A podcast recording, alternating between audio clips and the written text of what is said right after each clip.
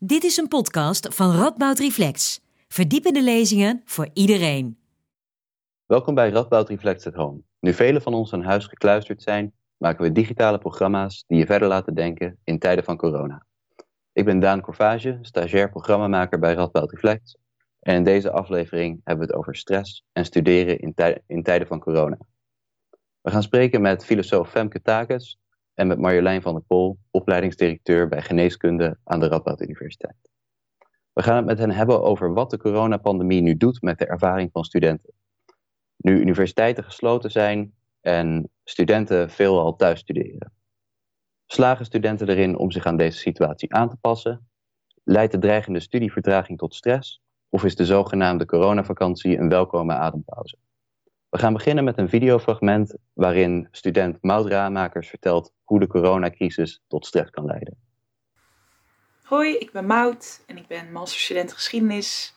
Um, en ik ervaar deze tijden van corona uh, als best wel stressvol. En ik denk dat, uh, ik zie dat in ieder geval ook veel om mij heen gebeuren.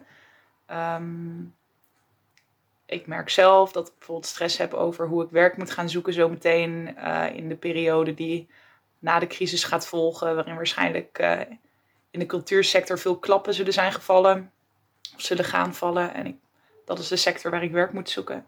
Maar om me heen zie ik ook dat uh, mensen die al een baan hebben, uh, studenten die bijvoorbeeld net zijn gaan werken, vrezen of hun halfjaarcontract al wordt verlengd, een tijdelijke plek.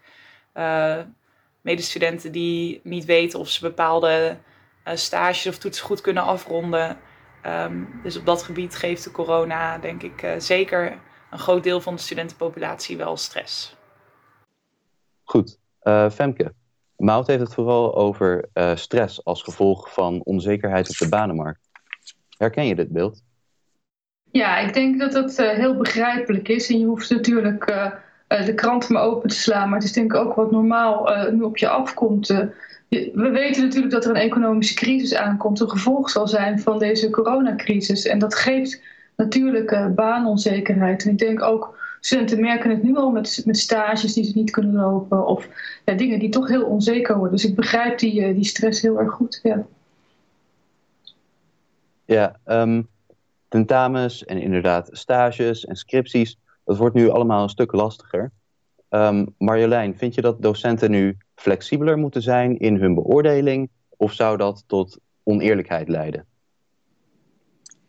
Ik denk dat docenten wel flexibel moeten zijn, maar niet in uh, de aard van de beoordeling, maar wel in de manier waarop ze bijvoorbeeld studenten begeleiden in hoe snel zij hun materialen moeten indienen. Dus dat we wel flexibiliteit moeten laten zien in begeleiding en een ondersteuning, maar niet in het uiteindelijke beoordelingsproces. Want uiteindelijk moet het natuurlijk wel van een bepaald niveau zijn. Uh, Femke, hoe vind je dat studenten met deze situatie om moeten gaan? Met de, met de nieuwe tentamenmanieren, bijvoorbeeld mondelings via Skype?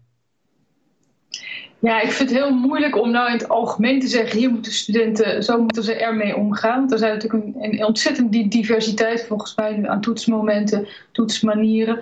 En tegelijkertijd denk ik eigenlijk als het gaat over wat is nou, wat zou je het algemeen zeggen, wat is een goede houding, dan denk ik eigenlijk is dat gewoon toch uh, trouw blijven aan je eigen waarden. In de zin van, ja, het, blijft, het gaat om je studie en probeer het zo goed mogelijk te doen. Tegelijkertijd vind ik het wel heel goed dat studenten nu ook heel kritisch zijn. Uh, bijvoorbeeld rond de, de, nieuwe manier van, uh, van toetsen. De LSVB die gisteren heeft gereageerd op het digitale digitaal controleren, de digitale surveillance. Dat zijn natuurlijk dingen waar we ook heel kritisch naar moeten kijken. En zeker ook studenten. Dus ik denk dat dat, dat dat ook heel goed is. En Marjolein, herken je dat binnen de opleiding geneeskunde bijvoorbeeld? wat wij vooral zien is dat studenten het heel lastig vinden dat er nu tentamens zijn uitgesteld. Je merkt toch heel erg dat het toetsen stuurt het leren en dat studenten die pijlstok die regelmatig in hun studie wordt gestoken om te kijken of ze op de goede weg zijn, dat dat ook heel, heel, heel goed helpt om hen te motiveren. En in die zin uh, merken wij juist dat de studenten heel erg aan het springen zijn om geef ons dan maar digitale tentamens, want dan kunnen wij in ieder geval laten zien waar we mee bezig zijn geweest en kunnen we onszelf ook toetsen of we op de goede weg zitten. Dus ik, ik zie dat daar op verschillende faculteiten en ook vanuit verschillende belangen of vanuit verschillende studentengroepen ook wel verschillend over wordt gedacht. Ja, dus studenten laten in ieder geval wel een hoop flexibiliteit zien. Um, dat gaan we ook zien in het uh, videofragment van Tabita. Uh, zij heeft een andere kijk op de situatie dan het vorige fragment wat we hebben gezien. De natuur staat in volle bloei en de zon schijnt volop. Ik zou bijna vergeten, maar momenteel is het de coronacrisis die ons in de greep houdt. Het actieve leven is tot stilstand gekomen en veel vanzelfsprekendheden zijn weggevallen. Het kan lijken alsof je in een zwart gat bent gevallen. En hoe ga je hier nou als student mee om? Winston Churchill zei het al: Never let a good crisis go to waste. Als studenten moeten we denk ik de huidige situatie benutten en proberen om ervan te leren. Als het gaat over stress bij studenten, wordt vaak gezegd dat studenten zoveel ballen hebben om hoog te houden. Niet alleen willen ze hun studie goed doen, maar ook willen ze sporten, een actief sociaal leven hebben en werken. Nu dat voor een groot deel is weggevallen, krijgen studenten eindelijk de adempauze waar ze zo naar verlangden. Niet langer hoef je je af te vragen of je op vrijdagavond naar het feestje gaat of misschien een andere leuke activiteit bezoekt. Niet langer kan je je studieverplichtingen voor je uitschuiven of studieontwijkend gedrag vertonen. Deze crisis dwingt je om te focussen op wat echt belangrijk is. Niet alleen op het gebied van studie, maar ook op het gebied van relaties. En ja, de structuur van het gewone leven is weggevallen. Maar tegelijkertijd geeft dit ook de mogelijkheid om een nieuwe routine te vinden. Maak gebruik van de flexibiliteit die je nu hebt, zou ik willen zeggen. Probeer een paar uur te studeren en wissel dat af door bijvoorbeeld met een vriend of vriendin te bellen en ook om voldoende te blijven bewegen. Discipline is denk ik een belangrijke academische vaardigheid die je ook op de universiteit leert. Tegelijkertijd kom je er nu ook achter hoe het is om niet een volgeplande agenda te hebben. Het biedt een mogelijkheid om verveling toe te laten, om je hoofd leeg te maken en te genieten van de kleine dingen om erachter te komen dat geluk vaker te vinden is in een simpel dan in een groots en meeslepend leven. En dat is dan ook wat ik jullie gun. Tabitha heeft het over het verdwijnen van sociale activiteiten, sport en bijbaantjes. Um, op welke manier leiden zulke activiteiten normaal gesproken tot stress in onze maatschappij? Femke? Ja, het is heel algemeen. Uh, Kijk, we hebben toch best de neiging, denk ik, uh, om, om het heel erg druk te hebben. Ik denk dat Tabita daar, ook een, uh, daar ook een punt heeft. Hè. We hebben toch het gevoel dat we niks mogen missen, overal aan mee moeten doen. Nou ja, daar heeft natuurlijk, dat, dat, dat wordt nu waarschijnlijk wel, wel wat minder. Hoewel er natuurlijk online wel heel veel doorgaat. En het natuurlijk ook in jezelf zit. Hè. Hoe druk wil je het hebben? Je kunt nu ook thuis het gevoel hebben dat je van alles moet doen. En, en, en een legpuzzel moet leggen en je, en je kasten moet opruimen. En, dus het zit ook een beetje in jezelf. Ja, dus eigenlijk eh, verandert de coronacrisis daar niet zo heel erg veel aan. Gewoon die aard van mensen de omstandigheden zijn natuurlijk wel echt heel, heel erg anders. Hè. Je, gaat, je hoeft niet meer naar feesten, je gaat niet meer naar het sporten, uh, je hebt geen festivals meer. Dus er is ook gewoon echt wel veel minder te doen. Dus dat, dat is een feit natuurlijk. En ik denk dat ze dat ook terecht opmerkt. En, en kan dat ook tot stress leiden? Juist het, het wegvallen van dit soort uitlaatkleppen? Ja, als je, denkt, als je bedenkt dat het ontspanning is. Hè, heel, veel dit soort, heel veel van dit soort dingen. We gaan ook sporten om ons te ontspannen. En we zoeken elkaar op om ons te ontspannen. Uh, studenten die, die niet meer naar een studentenvereniging, uh, verenigingsactiviteiten kunnen. Dus ik kan me voorstellen dat je dat ook heel veel stress geeft. Ook het feit dat je elkaar niet zomaar kunt ontmoeten. Herken jij dat ook, Marjolein? Ik zie daar heel erg een, een, een dubbele kant aan. Uh, aan de ene kant zie ik dat en hoor ik ook terug van studenten dat ze de verbondenheid met elkaar missen en het met elkaar dingen live kunnen delen en inderdaad de gezamenlijkheid die ze ervaren van samen sporten of samen naar de studentenvereniging, et cetera.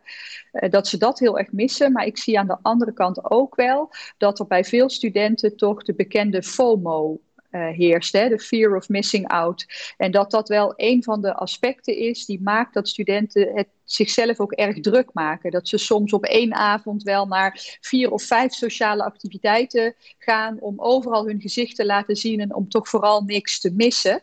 En ik hoor ook wel van studenten terug dat ze het prettig vinden dat een deel van die druk nu weg is. En dat ze eigenlijk weer even, dat is ook wat Tabita zegt, hè, dat ze weer even teruggeworpen worden op zichzelf. Uh, om na te denken, goh, maar wat vind ik zelf eigenlijk belangrijk? Of wat zijn eigenlijk de dingen waar ik heel erg blij van wordt. Uh, en soms kan dat heel erg zijn uh, gezamenlijk contact. En dan is deze situatie natuurlijk extra lastig. Maar ik hoor ook terug van studenten dat ze zeggen: Goh, uh, ik was eigenlijk vergeten hoe ontzettend ik kan genieten van met een boek en een pot thee op de bank. En daar gun ik mezelf nu de tijd voor. Dus ik zie heel erg twee elementen daaraan. En ik zou heel erg hopen dat als deze crisis iets goeds oplevert, dat het dan mag zijn dat we weer wat dichter bij onszelf durven komen en toe durven geven aan van, maar wat vind ik zelf eigenlijk belangrijk? In plaats van, wat wil de buitenwereld van mij?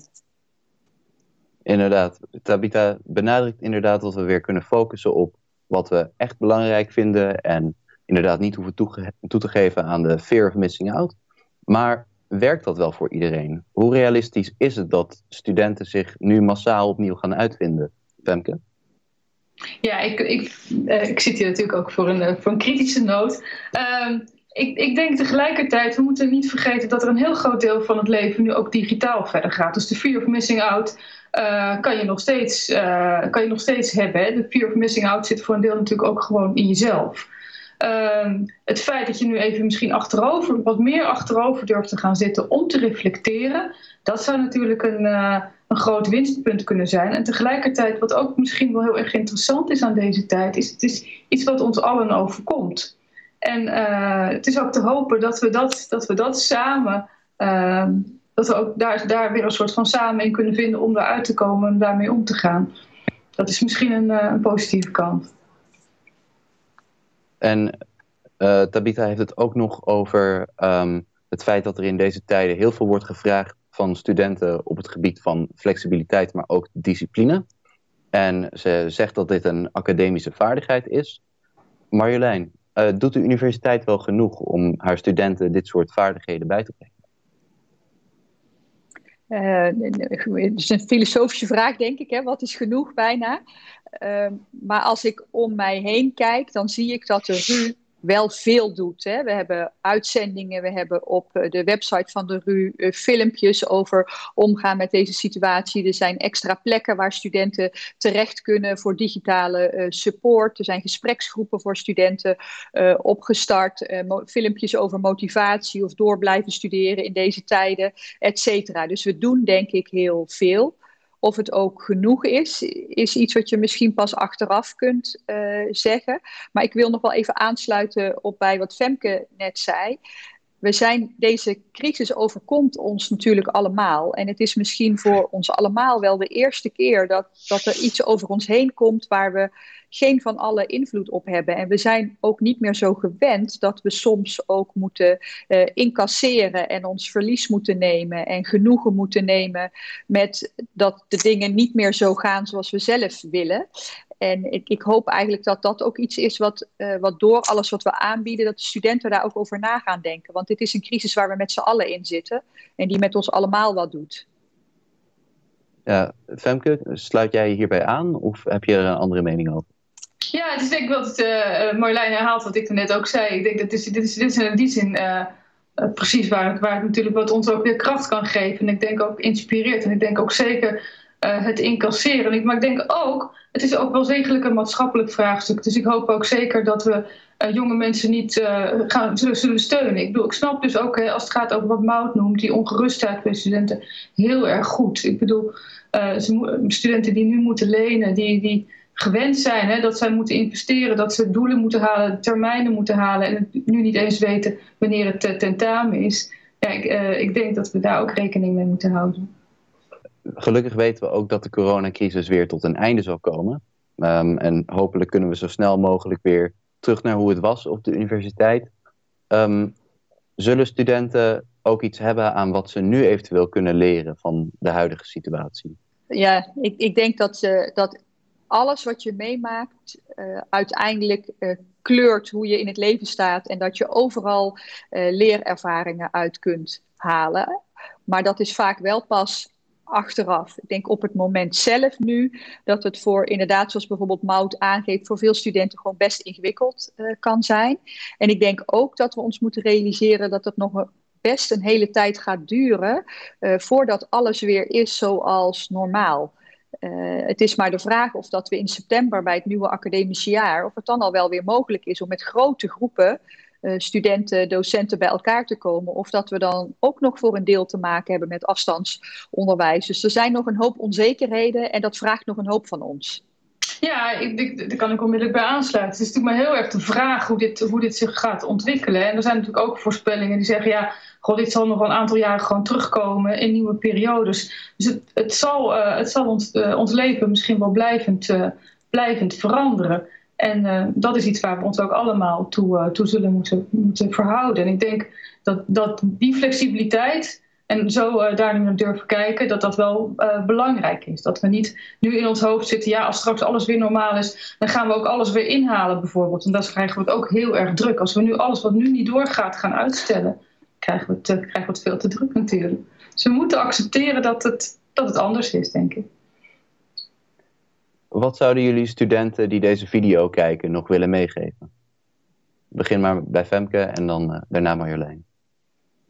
Um, ja, ik, ik, denk dat ik zou studenten heel graag uh, willen meegeven. Ik vind het wel een beetje stichtelijk om dit zo in het algemeen uh, te zeggen. Maar um, um, dat ze uiteindelijk, dat, dat dit uiteindelijk ook, dat je dit ook bepaalde vrijheden kan geven. Ik denk dat dat de, de kunst is om die, om die te vinden. Dat je de vrijheid weer hebt uh, om, zelf, uh, om, om zelf je agenda te bepalen. En dat, dat, uh, en dat we ons inderdaad niet gek moeten laten maken door wat er nu niet doorgaat. Maar dat we gewoon vooral die flexibiliteit in onszelf zoeken en kijken wat er allemaal wel door kan gaan. En dat we ook vooral elkaar niet vergeten en ook niet vergeten de, mindfulne, de mindful momentjes die je nu kunt nemen, om die dan ook echt te, nemen. Ik denk dat dat een mooie, mooie winst zal zijn. En? Daar kan ik heel erg bij, daar kan ik heel erg bij aansluiten. En ik zou uh, al onze studenten en ook eigenlijk iedereen heel erg gunnen om met enige mildheid naar onszelf te kunnen kijken. En studenten dus ook met mildheid naar zichzelf kunnen kijken. In, in de huidige maatschappij zijn we met elkaar toch best veel bezig met uiterlijkheden en prestaties en punten. En dat is allemaal uh, nu weg. En ik gun iedereen om dat te, ja, met mildheid te bekijken en te denken, nou, laat ik het maar eens over me heen laten komen en uh, ik, ik zie wat er gebeurt. Dus wat rust en uh, relativering. Een beetje zoals je misschien uh, in, in Australië of Jamaica, hè, no worries, dat idee. Goed, op die noot zijn we alweer aan het einde van deze aflevering van Radboud Reflect at Home. Femke, Marjolein, ik wil jullie graag ontzettend bedanken voor jullie tijd en jullie bijdrage. Vond je dit nu een interessante video en ben je benieuwd naar meer van ons? Kijk dan vooral op onze website www.ru.nl slash radboudreflect en volg ons op social media. Daar vind je alle informatie over verdiepende, uh, verdiepende lezingen van Radboud Reflect en de online programma's van Radboud Reflect at Home. Tot volgende keer.